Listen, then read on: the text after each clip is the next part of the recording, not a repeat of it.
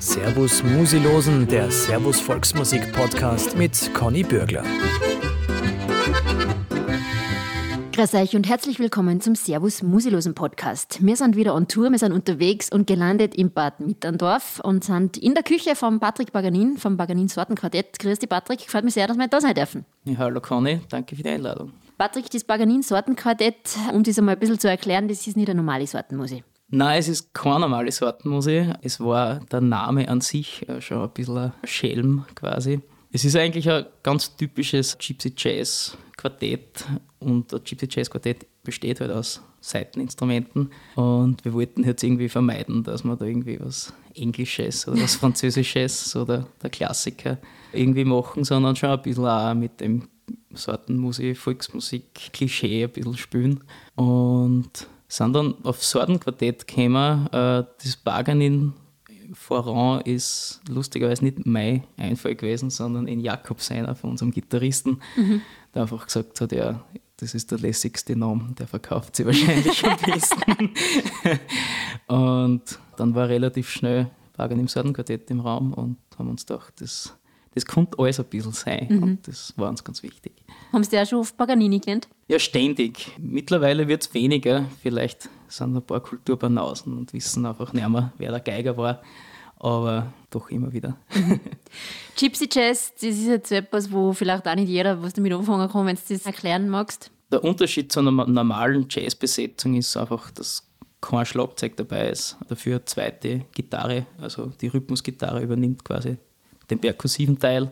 Und das Ganze wird meistens akustisch gespielt. Also mhm. natürlich, große Bühnen wird das schon mikrofoniert und verstärkt, aber der Spirit, die Grundidee davon ist, dass man das akustisch macht. Mhm. Du sagst immer der Herzschlag, oder? Die genau, also die, die, Rhythmusgitarre im Original im Französischen ist La Pompe, also die Pumpe quasi, die, mhm. der hinpumpt im Hintergrund. Apropos Pumpen, da fällt mir jetzt was ein, weil ein Geiger, gell? Das ist ja quasi, eben damals kennengelernt beim Konzert mit der Kapelle so und so. Das ist ja ein Typ, den findest du nur einmal auf der Welt, oder? Ja, der Philipp, unser Geiger, ist auf jeden Fall äh, eine Erscheinung. Ja. Also, manche Leute fahren nach Medjugorje, äh, ich darf nach Mitterndorf fahren, um mit Philipp anzuschauen.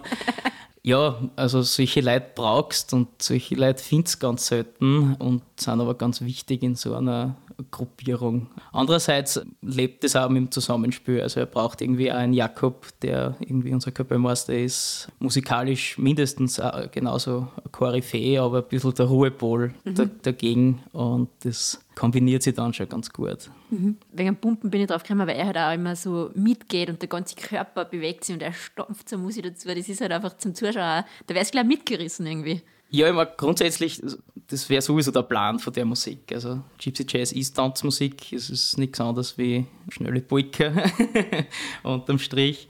Und genauso sollte es auch gelebt werden. Und nicht nur von uns auf der Bühne, sondern auch im besten Fall im Publikum. Also mhm. Der Tanzboden ist immer eröffnet. Mich hat er sofort ein bisschen an den Dummfahrt Michi erinnert. Ja, auf jeden Fall. Geschwister gängen sie vielleicht nicht aus, aber der Cousin könnte schon sein. Ja, mit dem verbindet uns eher einiges. Wir spielen auch immer wieder mit Michel, ist quasi unser fünfter Beatle. und die zwei in Kombination sind natürlich äh, dann ein Schauspiel. das glaube ich. Das können wir wirklich vorstellen als Schauspiel, ja.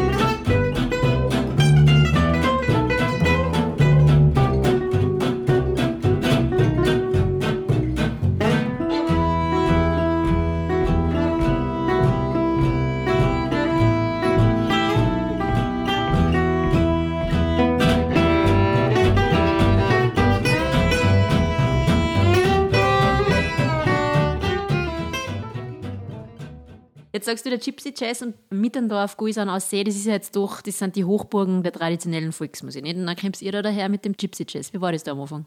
Ja, eben wie gesagt, wir haben das gerade auch durch den Namen ein bisschen so gemacht, dass vielleicht jetzt nicht Jazzquartett da steht. Also, also damit nicht dieses böse Wort schon am Plakat steht und die Hälfte von den Leuten schon mal daheim bleibt, sondern wir haben uns zu Fleiß auch ein bisschen gerade bei so Volksmusikveranstaltungen oder so Lokale, wo vielleicht sonst Volksmusik gespielt wird, einfach eingesetzt und dann einfach die Musik gespielt. Und es ist sie immer für alle ausgegangen. Also nicht nur ausgegangen, sondern es waren immer alle begeistert. Das war nur so, man muss einer das einmal zeigen, dass das auch gibt. Und durch das Akustische und diesen Tanzmusikfaktor war das einfach, war das nicht weit weg.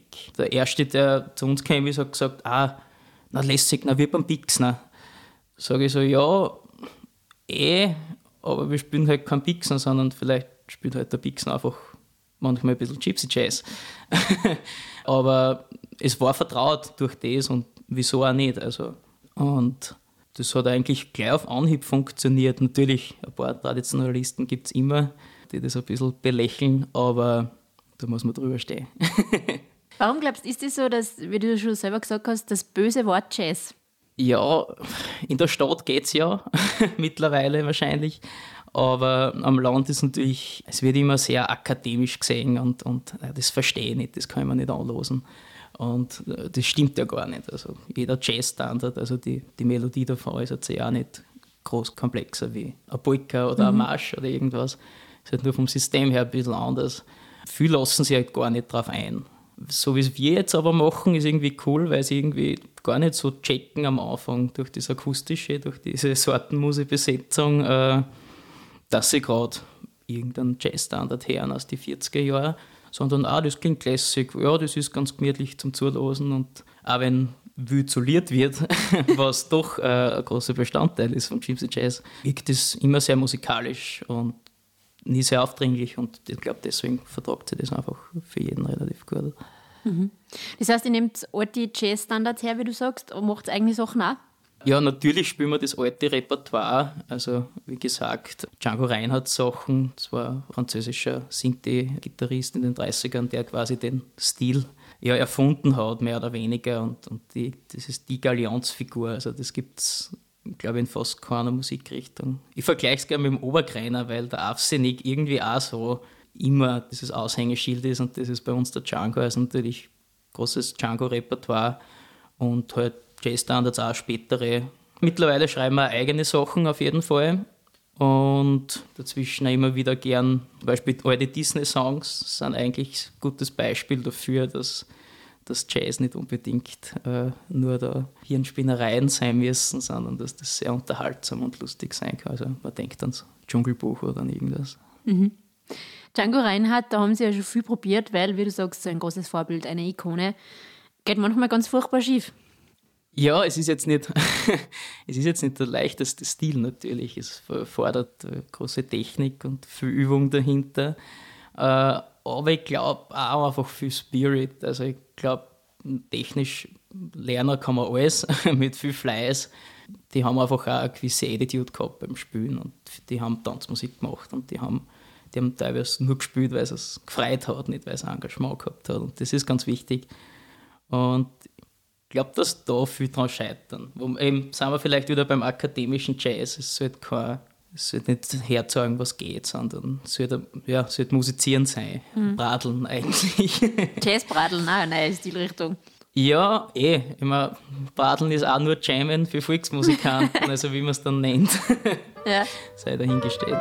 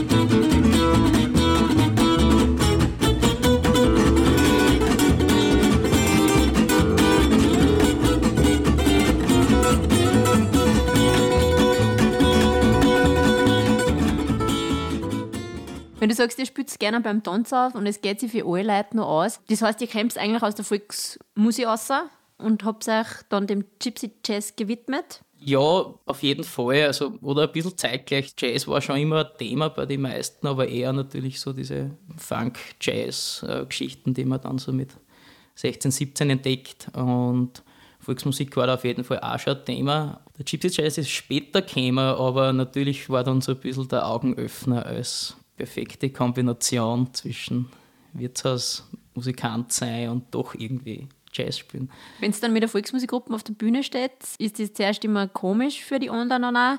Oder akzeptieren sie auch gleich, wir sind da die Aufeinandertreffen? Ja, natürlich sind wir trotzdem immer ein bisschen die Jazzer. Obwohl natürlich das relativ ist, weil in der Jazzszene sind wir die Volksmusikanten. Also es kommt immer nur darauf an, wenn man fragt. Ja, das wird jetzt eh wieder. Es wird ja auch in der Volksmusik wieder mehr improvisiert oder es ist ja wieder cool, dass man auswendig spielt, dass man bei den Stimmungen frei ist, dass man gleich wo dazu spielen kann. Und das ist im Prinzip auch der, der gleiche der gleiche Ursprung und es vermischt sich eh immer mehr. Also mhm. genauso wie immer mehr Volksmusikanten irgendwie studieren gängen, genauso wird es, glaube ich, auch wichtiger, dass man einfach zumindest weiß, was in die anderen Musikrichtungen abgeht. Du sprichst jetzt eh schon mal mit dem Studieren gehen und es wird in der Volksmusik immer alles perfekter und trotzdem wird das Improvisieren wichtiger. Ne? Wie geht das dann? Improvisieren ist durch viel Gefühl und so, aber ist auch viel Können dabei. Also was, was spielt da die größere Rolle für dich, dass man perfekt spielt oder dass man das Gefühl hat und sich aufeinander einstört? Naja, natürlich ist eine Grundvoraussetzung eine technische, muss da sein, weil sonst, äh, sonst ist es wahrscheinlich einfach nicht möglich. Aber unterm Strich ist es natürlich immer das Gefühl. Also, du hast vorhin angesprochen, eben wie der Philipp auf der Bühne äh, leibt und lebt. Genau das ist es. Und der Philipp spielt grandios, aber wenn er in einem Solo quasi eskaliert und gar nicht mehr rausfindet, dann ist das halt einfach auch kein Problem, weil ja. die, diese Euphorie, mit der er das äh, gerade umbringt auf der Bühne, das stellt einfach jeden kleinen falschen Ton irgendwie in den Schatten. Und genauso soll es auch sein. Also, da sind wir, sind wir wieder bei akademischen, das sollte die, Jazzpolizei vielleicht da gar nicht immer so genau schauen. Es geht mehr um das, um die Gesamtstimmung, glaube ich. Du bist ja ein Wirtshauskind, glaube ich, oder? Habt da haben ein Wirtshaus gehabt? Und bist mit diesem Trubel aufgewachsen.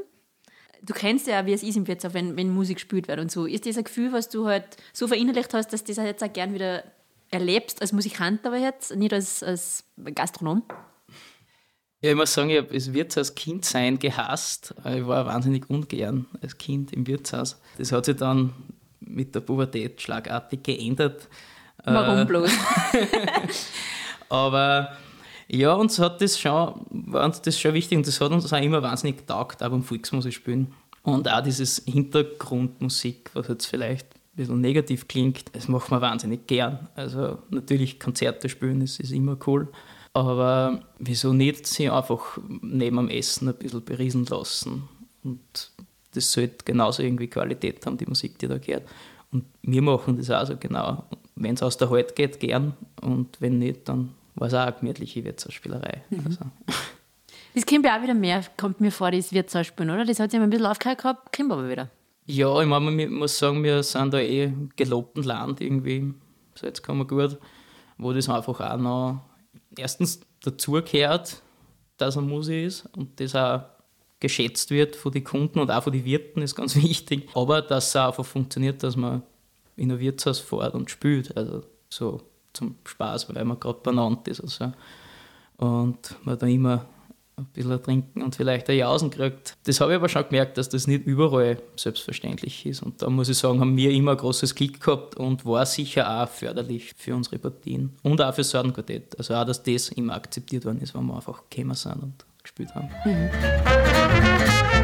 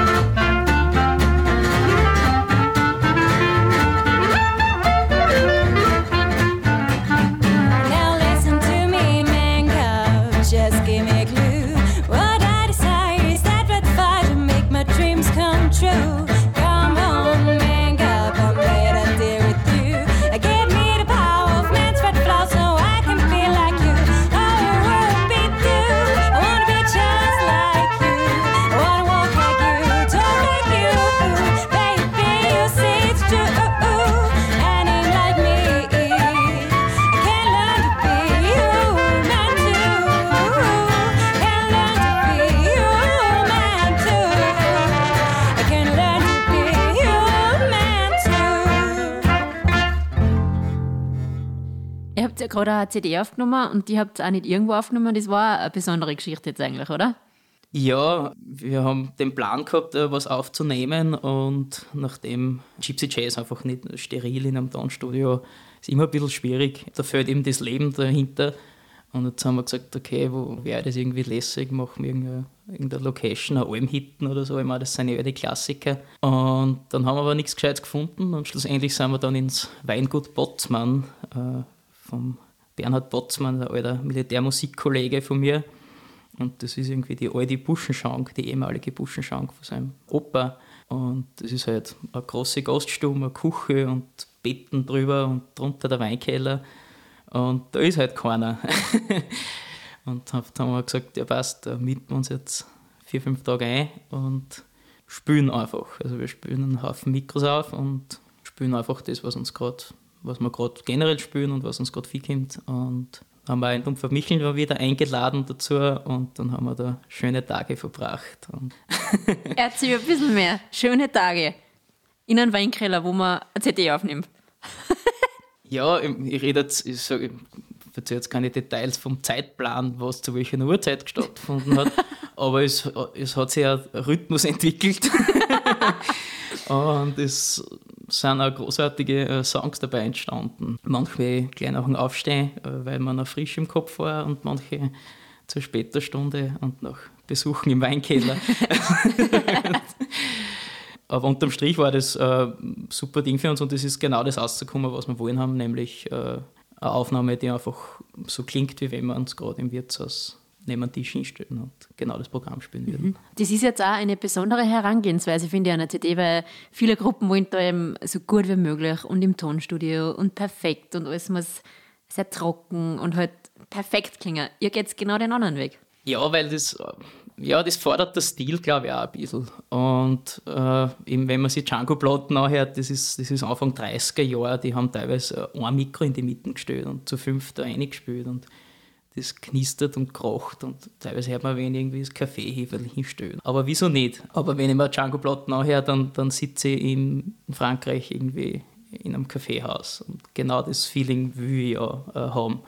Und wir haben halt auch gesagt, wir sind trotzdem irgendwie Wirtshausmusikanten und wir verkaufen uns auch immer so und das sollte auch auf der CD so klingen. Mhm.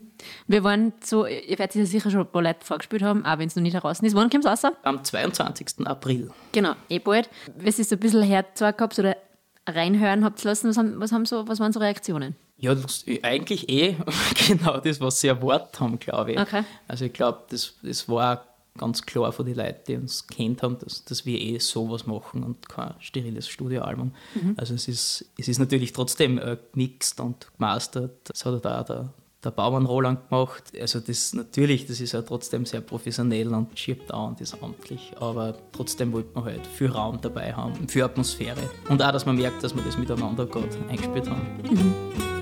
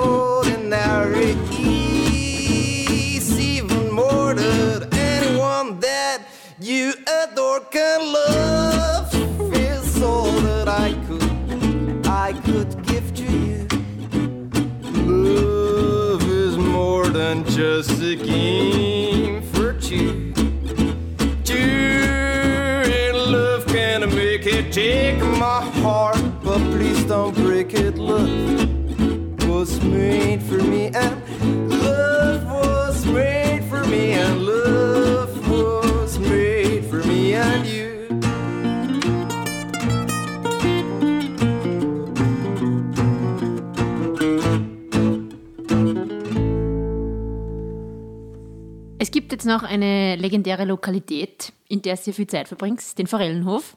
Ja, also der Forellenhof ist die Heimat von Philipp Schachner, von unserem Geiger. Und das ist ganz lässig, weil das ist quasi ein Genossenschaftshaus von einer großen äh, landwirtschaftlichen Genossenschaft, das irgendwie viele Familien gemeinsam irgendwie teilen. Und dieses Haus wird halt immer wieder verpachtet und der Philipp hat das große Glück gehabt, dass er da einziehen hat dürfen. Und genau, das ist so unser Probens- und Schaffensraum. Äh, ein, ein Knusperhäuschen im Wald quasi. Mit sehr viel kreativer Energie, oder? Mit sehr viel kreativer Energie, ja. Muss man sich zwar selber auch immer wieder machen, aber dort geht es verloren. Ja. Du hast vorher gesagt, es ist fast ein bisschen nicht das Bermuda-Dreieck, aber die Bermuda-Linie, weil da wohnen eben der Philipp, du und dann noch ein guter Freund von dir, mit dem du aber die Nichten spielst, der Manuel der Lichtenauer. Genau, und das ist immer ein bisschen schwierig. Der Jakob ist auch nicht so weit weg. Der schafft es in die Bermuda gerade. er schafft es nicht immer außer, aber er schafft es meistens eine. ja, generell, man muss in so einer Partie sowieso einfach auch wahnsinnig gut befreundet sein. Also das hilft das Technische und das Musikalische nicht nur, weil man einfach viel zu viel Zeit verbringt miteinander. Mhm. Also eigentlich ja noch mehr Zeit, wie man spielt eigentlich. Ja. Und so ist es schon lässig, weil ich kann beim Philipp anleiten, er bei mir, wir gehen beide fünf Schritte. Und da geht natürlich auch was weiter. War eure Gruppen, die Zusammenfindung, war das alles die Liebe auf den ersten Blick? Ich meine, ihr habt es auch kennt, teilweise natürlich auch lang. Oder habt ihr schon ein bisschen suchen müssen, bis dann dieses Gefüge war? Naja, es war recht lustig eigentlich. Wie gesagt, der, der Jakob, der Philipp und ich, wir kennen uns ewig, weiß ich gar nicht wie lang und haben in verschiedensten Projekten schon zusammengespielt. Und Jakob hat dann eigentlich wirklich effizient angefangen zum Gypsy Jazz spielen und ist kurzer Zeit einfach auch wahnsinnig äh, stark geworden. Und der Hans, unser Rhythmusgitarrist, ist eigentlich ein Ölplaner, also das geht sich irgendwie auch noch aus, so der, der Quoten-Endstaler quasi und hat dann ein Video gesehen vom Jakob, wie er halt in der Django Solo spielt. Und hat dann gesagt, hey Kohle, ich habe auch angefangen, irgendwie Gypsy Jazz zu spielen und nachdem der Stil jetzt nicht so verbreitet ist, äh, war das eigentlich schon glücklicher Zufall. Und dann war natürlich die Folge, ja, machen wir machen wir gleich eine Band draus und am naheliegendsten waren natürlich ich und der Philipp mit Bass und Geigen dazu. Also der Stil war auf jeden Fall Liebe auf den ersten Blick, dass man das zu viert in so einem Umkreis zusammenbraucht, eine Band zu gründen mit dem Stil, grenzt fast einen Wunder. Also ich, wir haben genug Kollegen irgendwie, die teilweise in Wien suchen, dass irgendwie vier Leute zusammenkriegen, die irgendwie die sie verstehen und die das auch genau gleich betreiben wollen. Und ich glaube, wir haben so wenig darüber nachgedacht, ob das funktionieren kann, dass das einfach laufen müssen hat. Ist oft ganz gut, nicht so viel drüber nachdenken, glaube ich. Da genau. passiert mehr. Jetzt ist die, die Gegend da, ist jetzt noch ein Seeland oder ist es nicht ein Seeland? Es ist steirisches Salzkammergut. Das ist ein bisschen schwierig. Der Größere wird wahrscheinlich sagen, nicht. Der Tourismusverband wirbt dann doch wieder gern mit dem Grimming. ja, ein bisschen schwierig. Ja. Ich, ich enthalte mich jetzt der Stimme, bevor ich da Probleme kriege. Ja. Ich frage frag immer noch nach, weil so wie ich es sage, ist es jetzt mal falsch. Darum frage ich nach. Okay, gut, dass du das auch nicht bezeichnen kannst. Was ich eigentlich sagen wollte, die, diese Gegend da, das Salzkammergut, ne, das steht ja immer für was auch. Das steht musikalisch für was, ja. Und ich habe auch schon auch erlebt dann, bei so, bei so Abende, ihr seid dann schon auch auf das Boschen und auf diese speziellen Stile, was es bei euch da gibt, das lebt es dann schon auch mit. Ja, auf jeden Fall. Also das das ist auch ein ganz wichtiger Punkt, dass das eine ja das andere nicht ausschließen sollte und gar nicht darf. Leider denken, glaube ich, viele, gerade Volksmusikanten, immer noch so, ja, ich muss jetzt Volksmusikant sein, ich darf, ich darf gar nichts anderes äh, cool finden oder, oder ausprobieren und Jazz, da sind wir wieder beim bösen Wort, sowieso nicht, mhm. weil das ist äh, alles amerikanisch und bla bla bla und das hat mit uns nichts zu tun. Das ist genau der falsche Weg, weil der Horizont sollte immer offen sein und im Prinzip, was ist, was ist auch sehr Geigenmusik, die hat auch vom Wiener Einfluss gelebt, vom städtischen Einfluss. Die würde auch nicht so klingen, wie sie jetzt klingt. Und da sollte man einfach ein bisschen offener sein, ob man das dann betreibt oder nicht, aber nicht so verschlossen. Und ich finde, gerade wenn wir das dann auch im, im wirklich im urigen Stil die Volksmusik betreiben, dann ist das ja genauso ein Zeichen, dass wir einfach, dass beides einfach geht. Weil mhm. ich kann unser Sommer ist wirklich teilweise so, dass wir von der Lederhosen irgendwie in den Anzug wechseln, fließend und lustigerweise nicht einmal Instrumente tauschen müssen. ja. Und das aber für uns im Kopf einfach keinen Unterschied macht. Also weniger kleinkariert denken. Und die Szene läuft eh dorthin. Also braucht sie nur alles, was irgendwie gerade in ist. Eben, das war schon Kapelle so und so oder so angesprochen vor 20 Jahren wäre das auch verböhnt gewesen. Das wäre niemals als Volksmusik durchgegangen. Mhm. Aber jetzt ist es halt der Zahn der Zeit. Gibt es was, was du lieber tust? Konzert oder Wirtshaus oder Gesell also so ein, ein lustiger Tanzabend? Oder hat beides was? Es hat beides was. Natürlich so konzertantisch schon lässig, weil man einfach auch ein bisschen was verzögern kann dazwischen und den Leuten natürlich ganz genau erklären kann, was man da gerade macht. Und die Zuhörerschaft im besten Fall da sitzt und zulässt. Mhm. Tanzmusik spielen ist immer lässig, weil die Energie immer passt, wenn Leute tanzen. Und so Hintergrundmusik, das braucht es dann auch immer wieder, weil das ist dann, das ist oft einfach balsam für die, für die Bandseele, sagen wir so, weil das ist dann einfach, sind einfach wir vier Freunde, die halt gerade wieder mal spielen und mhm. vielleicht ein gutes Essen kriegen dabei. Deswegen ist das nicht weniger schlecht. Gibt es eine Location, wo du besonders gern spielst oder wo du sagst, es ist besonders cool, dort aufzutreten? Wir haben einige gehabt. Dank kommt man eh immer wieder in die gleichen Schuppen fast. Natürlich ist cool in Öblan, also Hand seiner Heimatgemeinde, ist natürlich immer ein großer Fixpunkt. Großartiges Kulturprogramm immer. Und ja, vor kurzem eben die Spielzimmer-Session in Bad Gäusern war wahrscheinlich ein großes Highlight bis jetzt vom Bracher Sebastian Bad Ischler oder Gäuserer Tontechniker, bin ich mir jetzt gar nicht sicher, die letzten Jahre durch die Welt gereist als Techniker und jetzt in Corona-Zeiten hat er das Musikschul-Tonstudio quasi wieder aktiviert. Mhm. Und macht dort jetzt so halbstündige Konzertsessions für YouTube mit einem Kameramann, mit dem Chris Güttel. Und die machen das Ganze einfach wahnsinnig professionell mit Visagistin und vier fixe Kameras und analoges Studio und bla bla bla. Und das Ganze kostenfrei für die Künstler. Und ah, das ist einfach äh, eine wahnsinnige Chance für Künstler, sich dort zu präsentieren und einfach auch dann Material zu haben für sich selber. Und das haben wir jetzt Ende Jänner gemacht. Äh, ist auf YouTube zu finden, Spielzimmer 4822. Das ist die Postleitzahl aus Bad Gäusern, falls wer nachdenkt. Genau. Und die haben letztes Jahr zu Corona-Zeiten angefangen. Die Tanzgeiger waren die ersten, die damals die Session gemacht haben, haben dann drauf gleich die CD auch dort aufgenommen, weil sie so begeistert waren. Und wir sind auch ganz, ganz große Fans waren vom Sebastian. Und unsere Session sowieso sehr zu empfehlen und gern auch alle anderen. Und was ich weiß, kommt das Jahr. Im besten Fall jeden Monat glaube ich, eine Und äh, da können Sie die Künstler umhalten oder sagt der Sebastian die aus oder wie funktioniert das? Sowohl als auch, aber sie sind immer froh über Bewerbungen, sie sind genreübergreifend, sie sind da ganz offen und wollen auch alles machen. Unbedingt möten. Ja. Und im besten Fall möchte der Sebastian. ist, ist das da mit Publikum oder spielt man dann, ist das wirklich eine Session für die Musiker, einfach für sie? Genau, das ist eigentlich eine Studio-Session ohne mhm. Publikum. Ich weiß nicht, ob es geplant ist, mal eine mitzumachen, aber wir haben es jetzt noch nicht gemacht. Mhm. Und du hast gesagt, das Musikzimmer wieder aktiviert, oder wie? In der Musikschule hat es ein Tonstudio gegeben. Ach das so, hat lustigerweise okay. der Sebastian vor 15 Jahren damals mitgeplant. Das war dann einfach spärlich ausgerüstet, ganz selten besetzt und die Räumlichkeiten waren da und er ist quasi zurück ins Nest und hat sich dort ausgebreitet. Ja.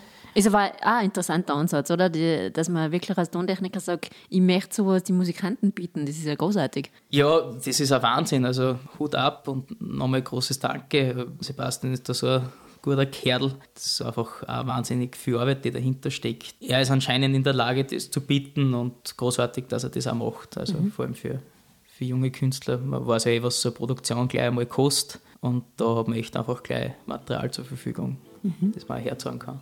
Sehr zu empfehlen. Werden wir uns gleich anschauen, dann, die Spielzimmer. Unbedingt.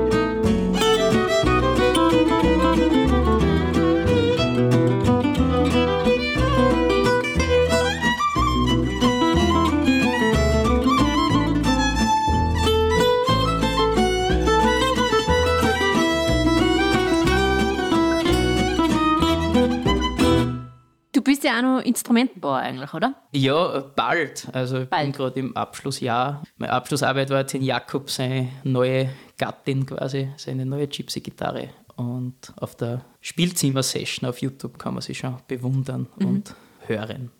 Das heißt, das ist dann auch dein Hauptberuf, also Musiker und dann Gitarrenbauer, oder wie kann man das vorstellen? Ja, das, das wäre der Plan. Also äh, auf jeden Fall. Das Musiker sein äh, läuft eh so erstaunlich gut, dass wir Probleme haben mit unseren anderen Projekten.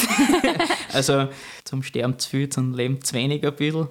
Aber es lässt sich gerade alles gut schaukeln. Ja. Kann man als Instrumentenbauer gut leben? Ich habe wirklich keine Ahnung. Ich frage ganz naiv. Das ist so diese Standardfrage, die man immer hört, wenn man sagt, dass man das macht. Ja, wenn man gut ist, wenn man einen Kundenstock hat und wenn man seine Arbeit anständig macht, dann kann man auf jeden Fall davon leben. Die Arbeit ist da, aber es ist nicht anders wie in jeder anderen Branche. Also, wenn du lausiger Mechaniker bist, wirst du halt auch keine Kunden haben. Und genauso ist es dort da und man braucht dort genauso seine Zeit, sich Kundschaft aufzubauen, aber normal, wenn es läuft, dann läuft es.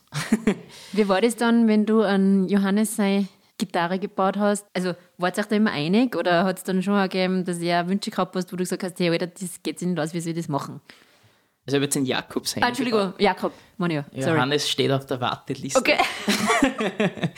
Ja, das, das hat schon funktioniert. So diese groben Auswahlmöglichkeiten, das hat ja der Jakob machen können und im Rest hat er mir eigentlich dann ganz gut vertraut. Und er spielt jetzt auch die Gitarre. Er spielt jetzt auch. Ich weiß nicht, ob er es einfach muss gerade oder. aber er nimmt sie. Er, er nimmt sie auch ganz gern. Also, Was sind so die nächsten Stationen, wo man auch antreffen kann? wir machen wahrscheinlich wieder eine kleine Tour durch unsere Stammlokalitäten. Das ist das gute Leben im Bad Aussee, das ist quasi unser Wohnzimmer, da sind wir quasi die Hausband. Die wissen teilweise gar nicht, dass wir spielen an dem Tag, weil wir einfach kämen. Aber sie haben noch nie nachgesagt, wie wir da waren. Und zum Beispiel in Humboldt-Keller in Graz, das ist so in Hand, ein Stammlokal. Und am 22. kommt die CD raus und dann der Sommer ist wieder breit gestreut. Natürlich Ende Juli, Anfang August unser Wolferlstall Bad Mitterndorf Jahreskonzert, quasi unsere jährliche Geburtstagsfeier. Kann ich ganz groß empfehlen. Findet man dann bei eurer online, oder? Wenn man da jetzt nachschauen will. Genau, also die Homepage wird jetzt hoffentlich mit der CD erscheinen, aber sonst äh, Facebook und Instagram und so weiter sind wir eh ganz fleißig. Na gut, dann schauen wir, vielleicht sehen wir uns beim Sommerfest im Wohlfahrtsstall, beim Geburtstagsfest und wir freuen uns auf die CD. Die Musik ist auf jeden Fall besonders und interessant. Patrick, ich sage danke, dass wir heute mit dem Podcast bei dir sein dürfen. Danke für die Einladung. Das war's vom Servus Musilosen Podcast für diese Woche. Wir hören uns bald wieder mit neuen Musi und neuen Gäste. Bis dahin sage ich danke fürs Zuhören beim Servus Musilosen.